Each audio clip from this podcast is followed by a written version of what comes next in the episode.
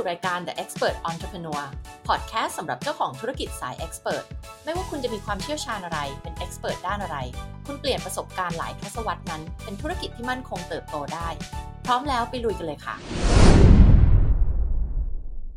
สวัสดีค่ะ ต้อนรับเข้าสู่อีก episode หนึ่งของ The Expert Entrepreneur นะคะสำหรับวันนี้นะคะ เราจะมาคุยกันถึงเรื่องของวิธีการวางตำแหน่งแบรนด์ของเราในตลาดนะคะ หรือว่าเรียกว่า brand positioning นั่นเอง วันนี้จะมาดู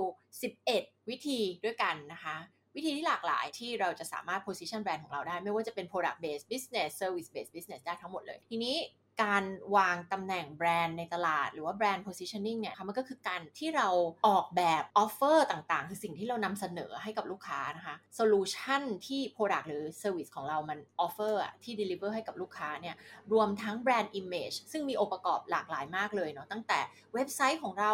มันให้แบรนด์ image แบบไหน โลโก้ การสื่อสาร communication ของแบรนด์ ใช้ภาษาแบบไหน พูดเรื่องอะไร สร้างการรับรู้แบรนด์ของเราในรูปแบบไหน แล้วเข้าไปนั่งอยู่ในใจของผู้บริโภค หรือว่ากลุ่ม target audience ของเราแบบไหน วัตถุประสงค์ของเราเนี่ยที่เราทำแบรนด์ positioning เพราะว่าเราต้องการที่จะเข้าไปยึดครองตำแหน่งใดตำแหน่งหนึ่ง ในตลาดที่กว้างขวางเนี่ยเมื่อเทียบกับแบรนด์คู่แข่งต่างๆ ที่อยู่ในอุตสาหกรรมเดียวกับเราแล้วเนี่ยสิ่งที่เราต้องการมากที่สุดก็คือแตกต่าง unique และสามารถที่จะ differentiate แบรนด์ของเราให้มันแตกต่างจากแบรนด์อื่นๆที่มีอยู่ในตลาดอยู่แล้ว เราไม่ต้องการที่จะไปเหมือนแบรนด์อื่น ๆ เหตุผล เพราะว่าถ้ามันมีแบรนด์อื่นที่เขา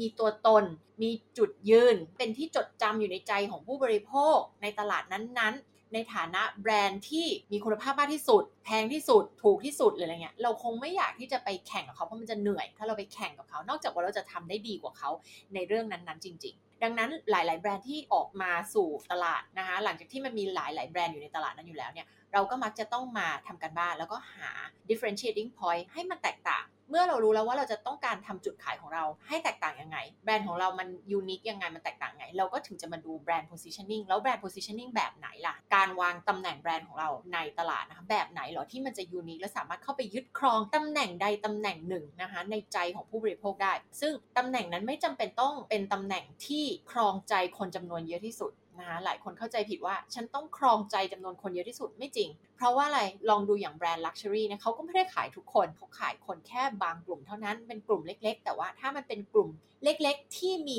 จำนวนมากพอที่จะทำให้ธุรกิจของคุณอยู่ได้ในระยะยาวมีผลกำไร อันนี้ก็ถือว่าดีถูกไหมคะเพราะว่าอย่าลืมว่าการที่เราขายตลาดกว้างที่สุดแมสที่สุดราคาถูกที่สุดเนี่ยไม่ได้แปลว่าจะทำให้เรามีกำไรในทางธุรกิจที่ดีหลายธุรกิจเนี่ยเจาะกลุ่มที่เล็กกว่ามีจำนวนคนน้อยกว่านะแต่มีกำลังซื้อนะคะแล้วก็ทำให้มี profitability ของธุรกิจ หรือว่าผลกำไรที่ดีมากกว่าด้วยซ้ำนะคะทีนี้มาดูวิธีที่ 1 กันเลยวันนี้เรามี 11 วิธีที่มาฝากกัน และบางแบรนด์เนี่ยก็เรียกว่าอาจจะใช้เหมือนคล้ายๆหลายหลายวิธีรวมกันอะนะมันคือมันสามารถตอบโจทย์ได้หลายหลายวิธีในเวลาเดียวกัน เดี๋ยวฟังไปแล้วก็จะเข้าใจ วิธีที่ 1 ก็คือให้ position แบบ specialize สุดๆไปเลย ในเรื่องที่คุณทำอย่างเช่น ถ้าคุณขาย service ที่เป็น consultant ก็คือแทนที่จะเป็น consultant แบบ general ฉัน consult ทุกเรื่องเลย สมมติเป็น business consultant ฉัน consult ทุกเรื่องที่เกี่ยวกับธุรกิจได้เลยอย่างเงี้ยก็ไม่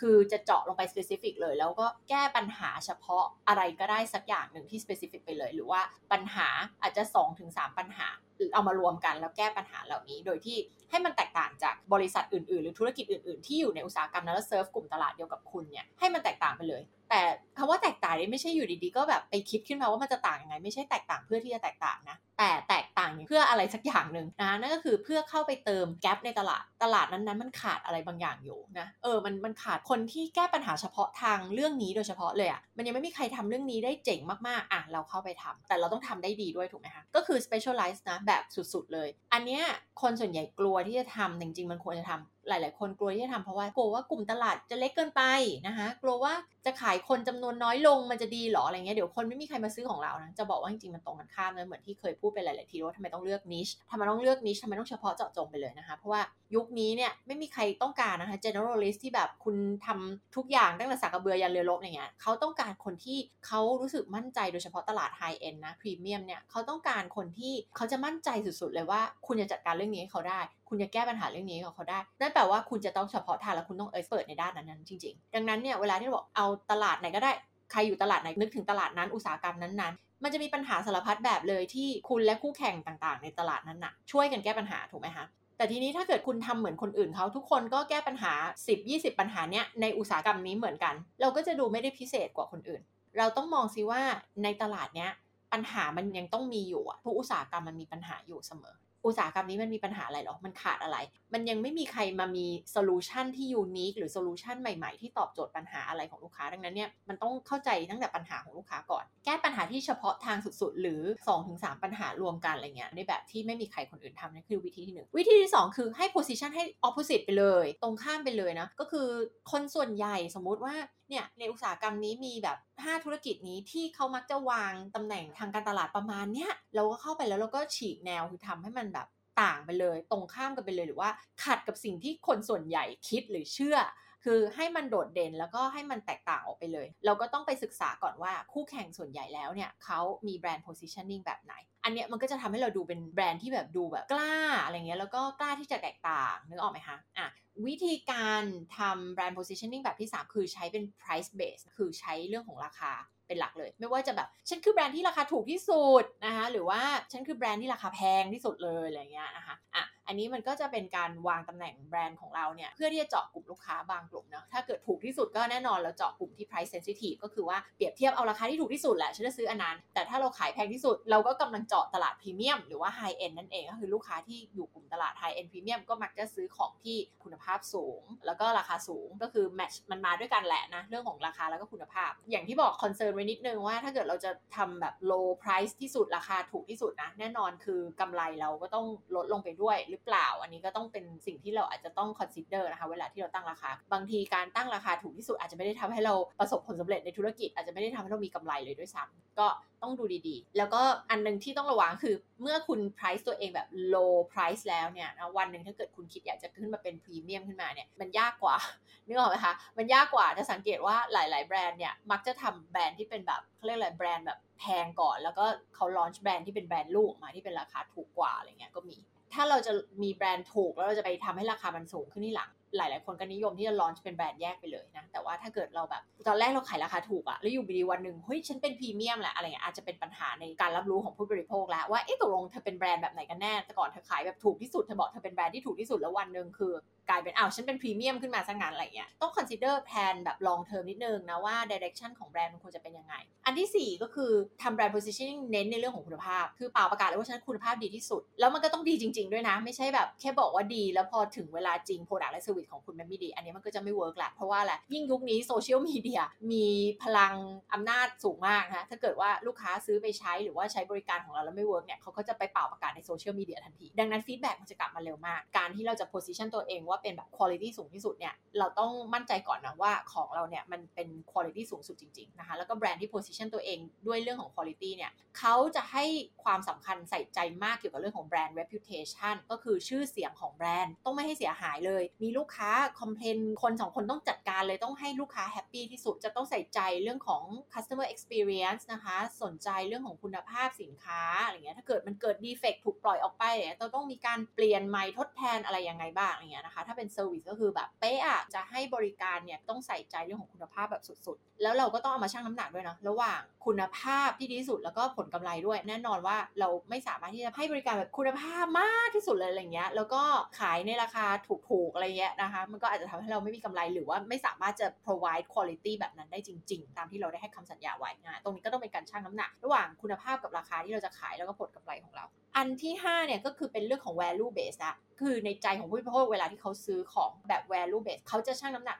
สิ่งที่ฉันได้รับกับเงินที่ฉันได้จ่ายไป เป็นเหมือน ratio เป็นการหารเลย ระหว่าง ของที่ฉันได้มูลค่าทุกสิ่งที่ฉันได้จากการที่ฉันซื้อสิ่งนี้มา เทียบกับเงินที่ฉันได้จ่ายไป อะไรได้ value คุ้มค่ามากที่สุด แบรนด์ที่ position ตัวเองแบบ value base เนี่ยก็มักจะแบบมีการเปรียบเทียบในเรื่องของสิ่งที่ได้เทียบกับราคานะคะอาจจะมีการเทียบราคากับคู่แข่งอะไรเงี้ยนะคะว่าแบบคุ้มไหมเทียบกับแบรนด์ A แบรนด์ B แบรนด์ C อะไรเงี้ยนะคะก็จะเห็นลักษณะบางแบรนด์ก็ขายแบบนี้นะคะอันนี้ก็จะเรียกว่าเป็น value base นะคะส่วนแบบที่ 6 คือเรียกว่า leadership base คือคุณเคลมเลยว่าฉันเป็นเจ้าตลาด ลองสังเกตแบรนด์อย่างแบบ Mercedes-Benz หรือว่า Rolex ก็คือเขาจะขายเป็น premium price แล้วเขาก็เน้นเรื่องของ quality product ด้วยก็คือว่า product ของเราอะดีที่สุด แล้วก็ขายราคาดีที่สุด แล้วก็ชั้น lead ตลาด นั่นแปลว่าเขาจะ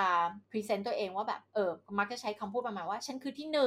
นะคะหรือในตลาดจะเป็นที่รับรู้แหละว่าแบรนด์เนี้ยเออเป็นที่1ถ้าพูดถึงนาฬิกาก็ต้องนึกถึง Rolex อะไรอย่างเงี้ยนะถ้าพูดถึงรถก็ต้องนึกถึง Mercedes-Benz อะไรอย่างเงี้ยเป็นต้น พวกนี้เขาก็จะแบบผ่านการโฆษณาเขาผ่านแคมเปญต่างๆผ่าน communication strategy นะคะรวมทั้ง กลยุทธ์เรื่องของ service ที่ให้กับลูกค้าเนี่ยก็จะต้องแบบพรีเมียมจะต้องดีอะไรเงี้ยอันนี้เขาก็จะ present ตัวเองว่าแบบฉันคือ leader ของตลาดนี้ แบบที่ 7 คือเป็นแบบ benefit base ก็คือเน้นเรื่องฟังก์ชัน เน้นเรื่องประโยชน์ที่ให้อะไรเงี้ยนะคะคือประโยชน์ที่ได้จากเซอร์วิสอันนี้หรือว่า Product อันเนี้ยมันคืออะไร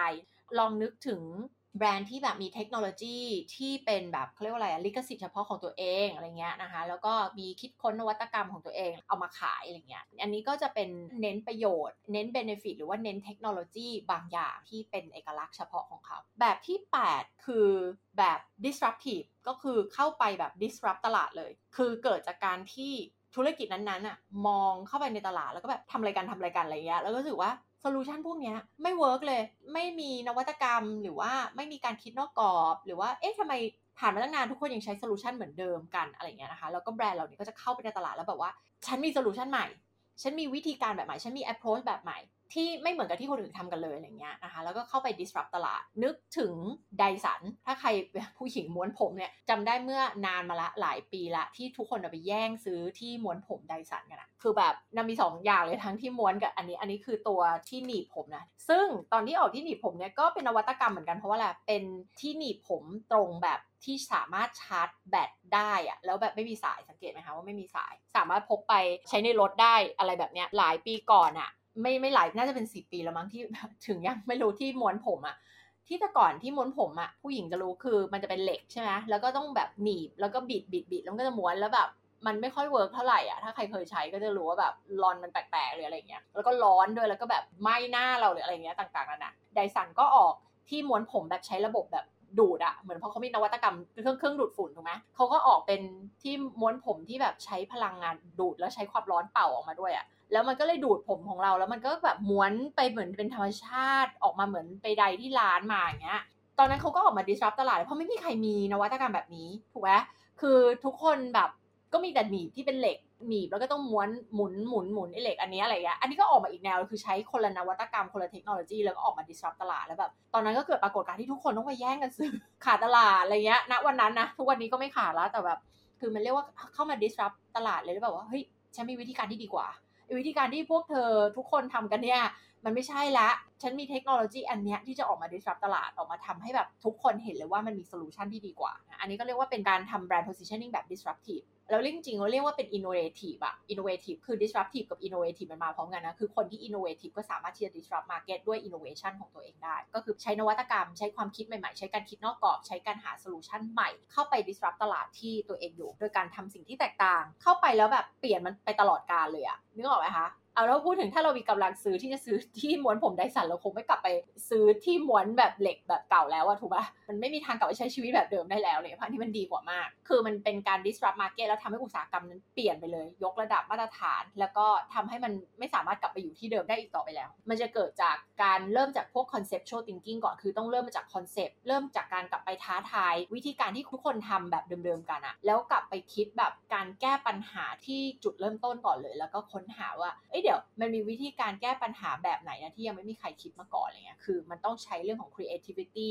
problem solving critical thinking อะไรเงี้ยค่อนข้างสูงนะสำหรับธุรกิจที่เป็นแบบนี้ มันจะมาพร้อมแบรนด์พวกนี้มันจะมาพร้อมกับความสามารถที่จะ deliver แบบทั้ง service และ product ที่มันแบบเรียกว่า exceptional อะ คือโดดเด่นมากๆ คือแบบว่าคนเห็นจะต้องว้าวเลยก็ลองดูว่าแบบแบบไหนมันเหมาะกับแบรนด์เรา อย่างที่บอกคือมันไม่ใช่อยู่ดีๆ เรา อ๋อ มี 11 วิธีนี้ในการทำแบรนด์ positioning แล้วฉันว่าอันนี้เจ๋งดี ฉันเลือกอันนี้เลยละกัน ฉันเลือก disruptive เลยละกันอะไรเงี้ย แต่ถ้าตัวเราไม่ได้เป็นอย่างนั้นอะคือแบรนด์เราไม่ได้เป็นอย่างนั้นอะมันก็ไม่ได้อยู่ดี ถูกไหมคือมันไม่เข้ากัน อย่างที่บอกว่าเราจะเลือกแบรนด์ positioning ยังไงเนี่ย มันขึ้นอยู่กับว่าแล้ว uniqueness ของธุรกิจของคุณคืออะไรนะ key selling point ของธุรกิจของคุณคืออะไร แล้วก็คุณแตกต่างโดดเด่นยังไง คุณเซิร์ฟตลาดของคุณยังไง ตลาดคุณคือใคร ถ้าเราบอกว่าเราเซิร์ฟตลาด mass แต่จะมาทำแบบว่าราคาแพงที่สุดอะไรเงี้ย มันก็ไม่ใช่ถูกไหมมันก็ไม่ match กันละ เพราะฉะนั้นแบรนด์ positioning ของเราเนี่ย มันต้อง match กับกลยุทธ์ทางธุรกิจของเราด้วย วิธีที่ 9 คือ convenient base เนาะ คือการที่เราวางตำแหน่งแบรนด์ของเราในตลาด โดยเน้นในเรื่องของสะดวกที่สุดเนี่ยสร้างคนบีเนียนสะดวกที่สุด เร็วที่สุดอะไรเงี้ยสบายที่สุดสะดวกที่สุดสำหรับลูกค้า ซึ่งอันนี้มันก็จะมาตอบโจทย์เรื่องของ lazy economy เนาะคือมันเป็นสังคมเศรษฐกิจขี้เกียจละทุกวันนี้ก็คือแบบสั่งอาหารโดยออกจากบ้าน สั่งกดจิ้มจิ้มไลน์แมนจ่ายตังค์ผ่านบัตรเครดิตเสร็จเรียบร้อยอาหารมาถึงลงไปเอาข้างล่างที่คอนโดหรือว่าที่บ้านเราอะไรเงี้ยคือ อันเนี้ยก็จะเป็นพวกแบรนด์ที่วางจุดขายในแบรนด์ของเขาเนี่ยเป็นเรื่องของ convenience คือสะดวกที่สุด นะเขาอาจจะไม่ค่อยพูดถึงเรื่องของคุณภาพสินค้าบริการอะไรเงี้ยนะคะเขาจะเน้นเรื่อง convenient มากที่สุดเลยทำยังไงก็ได้ให้ชีวิตลูกค้าเนี่ยมันง่ายขึ้นสะดวกสบายมากขึ้น simple มากขึ้นอะไรเงี้ยแล้วก็วิธีที่ 10นะคะวิธีที่ 10 เน้นเรื่องของ problem แล้วก็ solution ก็คือปัญหาคืออะไร แบรนด์พวกนี้จะออกมาชี้ให้เห็นเลยว่า เนี่ยคุณรู้เปล่าว่าสินค้าและบริการประเภทนี้ที่คุณใช้อยู่ทุกวันนี้มันมีปัญหาแบบนี้ แล้วก็ชี้ให้ลูกค้าเห็นว่ามันมีทางเลือกอะไรที่ดีกว่านี้นะเนี่ยคือ solution ของเรา คือจะเป็นการแบบที่เขาออกมาแล้วเขาก็ identify เลยนะว่าปัญหาเนี่ยมันเป็นอย่างนี้แล้วเขาก็มาพร้อมคำตอบนะคือไม่ได้มาแค่ปัญหาแต่ว่าเขาจะชี้ให้เห็นว่าปัญหาเป็นอย่างนี้แล้วเนี่ย solution ของเราเนี่ยมันเป็นแบบนี้นะคะแล้วก็ solution ก็มักจะ point out ให้เห็นแหละว่า solution ของเขาดีกว่าเจ้าอื่นๆ ในตลาดยังไง ซึ่งส่วนใหญ่แล้วการทำแบรนด์โพสิชันอย่างนี้ มันจะไปเชื่อมโยงกับ expertise อะไรบางอย่างของธุรกิจนั้นๆ เช่น ฉันเฉพาะทางในเรื่องนี้จริง ๆ เรื่องนี้ฉันเก่งที่สุดเลยอะไรเงี้ย เพราะฉะนั้นเขาก็จะแบบแพมชี้ปัญหาที่มันเชื่อมโยง เกี่ยวกับเรื่องของ area of expertise ที่เขามีในอุตสาหกรรมนั้นๆ เพื่อจะวางตัวเองให้โดดเด่นและแตกต่างออกมาจากเจ้าอื่นๆ ที่ขายอยู่ในตลาดนั้นๆ เอ่อวิธีสุดท้ายคือเป็น experience base นะคะ ซึ่งทุกวันนี้เรารู้อยู่แล้วว่าโลกเราเนี่ยผู้บริโภคซื้ออะไรซื้อประสบการณ์นะบางทีไม่ได้ซื้อสินค้าซื้อบริการซื้อประสบการณ์ที่ได้จากการคอนซูมสินค้าหรือบริการแบรนด์นั้นๆ การขายประสบการณ์บางอย่าง แล้วให้ลูกค้าแบบจดจำ experience ที่ได้จากประสบการณ์นั้น นึกถึงลักษณะของอย่างแบบไปดูหนังเนาะแล้วก็จะมีโรงหนังบางโรงที่เป็นเตียงนอนที่แบบเป็นอะไรนะคู่ละสองพันอย่างนั้นนะคะ แล้วก็นอนดูหนังชั่วโมงสองชั่วโมงอะไรอย่างเงี้ยนะแล้วก็แบบมีอะไรไหมโคมไฟ มีอาหารมาเสิร์ฟนู่นนี่นั่นนึกออกไหมคะ หรือว่าแม้กระทั่งอย่างแบบ first class business class บนเครื่องบินอะไรอย่างเงี้ยนะคะ เหล่านี้ก็คือขายประสบการณ์ ถ้าเราลองสังเกตแอดโฆษณาของเขาอะโฆษณาเขาจะทำให้เรารู้สึกว่าอะไร มันเป็นได้ประสบการณ์ มันได้ feeling มันเหมือนเราแบบดูโฆษณาแล้วเหมือนเราไปอยู่ตรงนั้นเลยอะไรเงี้ย หลายๆ ธุรกิจแบบประเภทท่องเที่ยวพวกอะไรพวกนี้นะคะ ก็จะเป็นการขายแบรนด์วางตำแหน่งแบรนด์ positioning เป็นเรื่องของแบบ experience ที่ได้จากแบรนด์นั้นๆอะไรเงี้ยนะอะเหล่านี้นะคะก็จะเป็นวิธีการต่างๆ ที่ทุกคนสามารถที่จะเลือกใช้นะอาจจะ1ถึงหลาย ๆ วิธีนะคะ ที่จะสามารถเอาไปทำแบรนด์ positioning ของเรา วัตถุประสงค์ก็คือ เพื่อให้มันสามารถ differentiate ออกมา เพื่อให้มัน unique อะแล้วเป็นที่จดจำอะไม่ต้องยืนตำแหน่งทุกตำแหน่งในใจของลูกค้าเอาตำแหน่งเดียว นี่แหละที่คนจะสามารถจดจำได้ เหมือนตอนที่ Tesla launch เคยพูดเรื่องนี้ไปแล้ว launch รถของเขาออกมาถูกไหมคะเขาบอกเอ๊ะถ้าแข่งกับรถsport brand อื่น ๆ แบรนด์นี้ก็หรูที่สุด แบรนด์นี้ก็วิ่งเร็วที่สุด แบรนด์นี้ก็นู่นนี่นั่นที่สุดเขาบอกเอ๊ะเขาจะไม่ไปยืนตำแหน่งซ้ำกับพวกนี้เขาก็เลยทำเรื่องของ zero emission ก็คือไม่ปล่อยควันพิษ ถามว่ามันโดนใจทุกคนทุกคนสนใจเรื่องสิ่งแวดล้อมเหรอ ไม่ใช่แน่นอน แต่มันจะไปโดนใจกลุ่มกลุ่มหนึ่งที่แบบ เอ้ยฉันอยากขับรถเร็ว มีรถสปอร์ตไปได้เร็ว แต่ไม่อยากสร้างมลพิษให้กับโลกใบนี้อะไรเงี้ยมันจะมีอยู่กลุ่มหนึ่งแล้วเขาก็เลยไปเจาะกลุ่มลูกค้าที่ให้ value กับเรื่องของ sustainability เรื่องของการแบบเรียกพลังงานที่มัน clean หรืออะไรก็ว่าไปคือเนี่ยเวลาที่แบรนด์ร้อนออกมา เราต้องดูว่าในตลาดมันมีอะไรกันอยู่แล้วบ้างเขาสตรองอะไรกันในด้านไหนกันบ้างนะคะแล้วเราอะเข้าไปอยู่เนี่ยเราจะไปอยู่ตรงส่วนไหนจุดไหน ซึ่งต้องเป็นจุดที่คุณแบบไปรีเสิร์ชมาแล้วแหละนะว่าอยู่ตรงตำแหน่งเนี้ยจะมีคนสนใจมากพอนะ ที่ธุรกิจของคุณจะไปได้รอด แล้วก็เป็นแกลบอะเมื่อคุณมองเป็นแผนที่เนาะมันมีแบรนด์นี้อยู่ตรงนี้แบรนด์นี้อยู่ตรงนี้แบรนด์นี้อยู่นี้แล้วมันมีตรงไหนหรอที่ไม่มีใครอยู่ แล้วเป็นจุดที่ลูกค้ามีลูกกลุ่มลูกค้าต้องการสิ่งนี้ ก็เข้าไปยึดครองตำแหน่งตรงนั้นเลย เพื่อที่เราจะเป็นจุดที่เรายืนอยู่ในใจของลูกค้า ค่ะสำหรับวันนี้ episode นี้ก็ประมาณนี้นะคะ ลองไปเลือกใช้กันดูนะคะสำหรับแบรนด์ positioning ก็สำหรับใครที่ยังไม่ได้ไปติดตามรายการพอดแคสต์รายการหนึ่งของเรานะคะ reinventing you redesigning life นะคะ ชื่อเดียวกับหนังสือใหม่ที่กำลังจะออก ซึ่งเป็นหนังสือภาษาไทย ปฏิวัติตัวคุณออกแบบชีวิตให้ได้ดั่งใจฝัน อันนี้ก็จะเป็นหนังสือ personal development พัฒนาตัวเอง ซึ่งก็ไม่ได้สืบเนื่องหรือต่อเนื่องนะแต่ก็แบบไปในทิศทางเดียวกันกับเล่มแรกที่ออกขายในประเทศไทยนั่นคือ Shine from Within ซึ่งเป็นหนังสือพัฒนา self esteem esteem อันเนี้ยจะไม่ได้พูดถึงเรื่อง self esteem อย่างเดียวละนี้เป็นเรื่องของการพัฒนาตัวเองในทุกด้านนะจุดเริ่มต้นจะต้องไปยังไงบ้าง แล้วก็มีวิธีการอะไรยังไงบ้าง แล้วก็อธิบายหมดว่า ทำไมการพัฒนาตัวเองหลาย ๆ คนทำแล้วยังไม่สำเร็จนะมันมีอุปสรรคมันมีอะไรบ้าง พูดถึงเรื่องของการทำงานของอีโก้บทบาทของอีโก้มันเข้ามาขัดขวางชีวิตของเรายังไงบ้างนะคะ เราเองนี่แหละขัดขวางความสำเร็จในชีวิตของตัวเราเองยังไงบ้างนะซึ่งหนังสืออันนี้ก็จะออกเร็ว ๆ นี้ น่าจะเป็นตอนแรกจะออกละแต่ไม่ไม่ทันนะคะ ตอนนี้ก็น่าจะตีพิมพ์แล้วออกขายน่าจะเป็นช่วงมิถุนาเดี๋ยวจะมาแจ้งอีกทีหนึ่งน่าจะเป็นช่วงไหน แต่ว่าที่จะมาประชาสัมพันธ์ก็คือให้ไปติดตามพอดแคสต์นี้กันก่อนนะคะ Reinventing u design You Redesigning Life เดี๋ยวจะแปะโน้ตเอาไว้ในโชว์โน้ตกดติดตามได้เลยนะคะ แล้วก็จะมีหลาย ๆ ตอนที่ออกมานะคะ จะพูดถึงเรื่องของการพัฒนาตัวเอง เราจะพูดถึงหลาย ๆ หัวข้อนะคะ เรื่องของการเปลี่ยนแปลงผลลัพธ์ในชีวิต การตั้งเป้าหมายยังไงให้ได้ผล สิ่งที่ต้องทำเพื่อจะพัฒนาตัวเอง สร้างผลลัพธ์อัปเกรดชีวิตทั้ง 12 ด้านของเราเนี่ยมันมีอะไรบ้าง เราจะคุยกันถึงเรื่องของความสัมพันธ์ ไม่ใช่แค่ความรักแบบคู่รักนะ แต่ว่าความสัมพันธ์ทุกรูปแบบเลย การรับมือกับความขัดแย้ง การเลี้ยงลูกยุคใหม่ต้องทำยังไงลูกเป็นคนดีคนเก่ง เป็นคนคุณภาพของสังคม สร้างความมั่งคั่งให้กับชีวิต ซึ่งความมั่งคั่งมันไม่ใช่เป็นเรื่องของเงินอย่างเดียวนะ มันเป็นเรื่องของความมั่งคั่งในทุกเรื่องอะมั่งคั่งในเรื่องของความรัก สุขภาพ ความดี คุณภาพของทุกสิ่งทุกอย่างที่อยู่ในชีวิตของ เรา จะมาพูดถึงเรื่องของจิตวิทยาด้วยนะคะ เรื่องของพฤติกรรมมนุษย์ด้วยทำไมคนเราถึงทำสิ่งต่างๆ แบบที่เราทำกันอยู่อะไรเงี้ยนะคะ เรียกว่า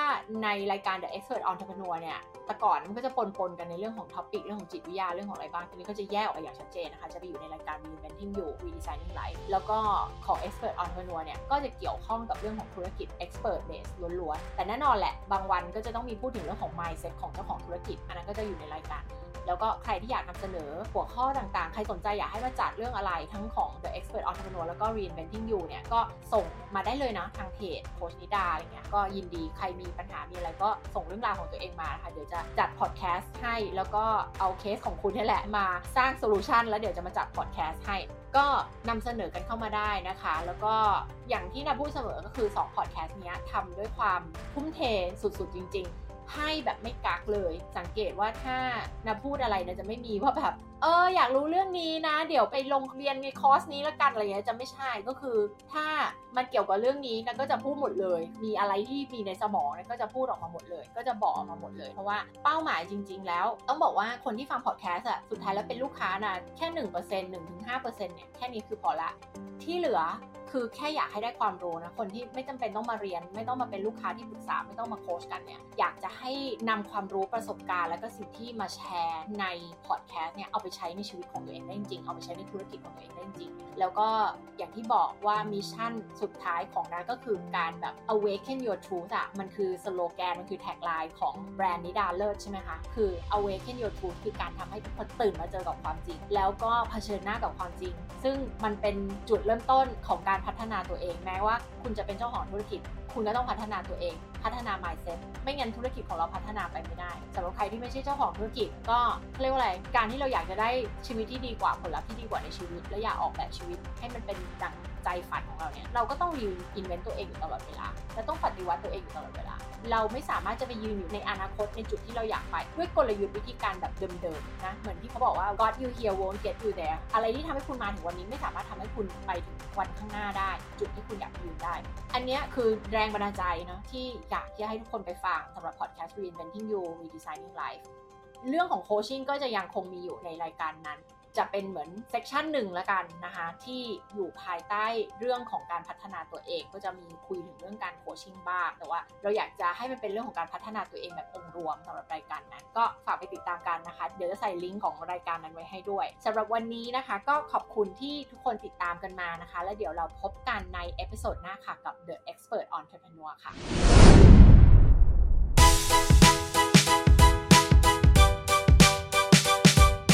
คุณที่ติดตามกันมากับอีกหนึ่ง episode ของเรา ติดตามนิดาได้ตามช่องทางต่างๆในต่อไปนี้นะคะ Facebook โค้ชนิดา Instagram นิดาเลิศ .th Clubhouse นิดาเลิศ และสำหรับใครที่สนใจสั่งซื้อหนังสือ Shine from Within ส่องแสงเจิดจรัสจากภายใน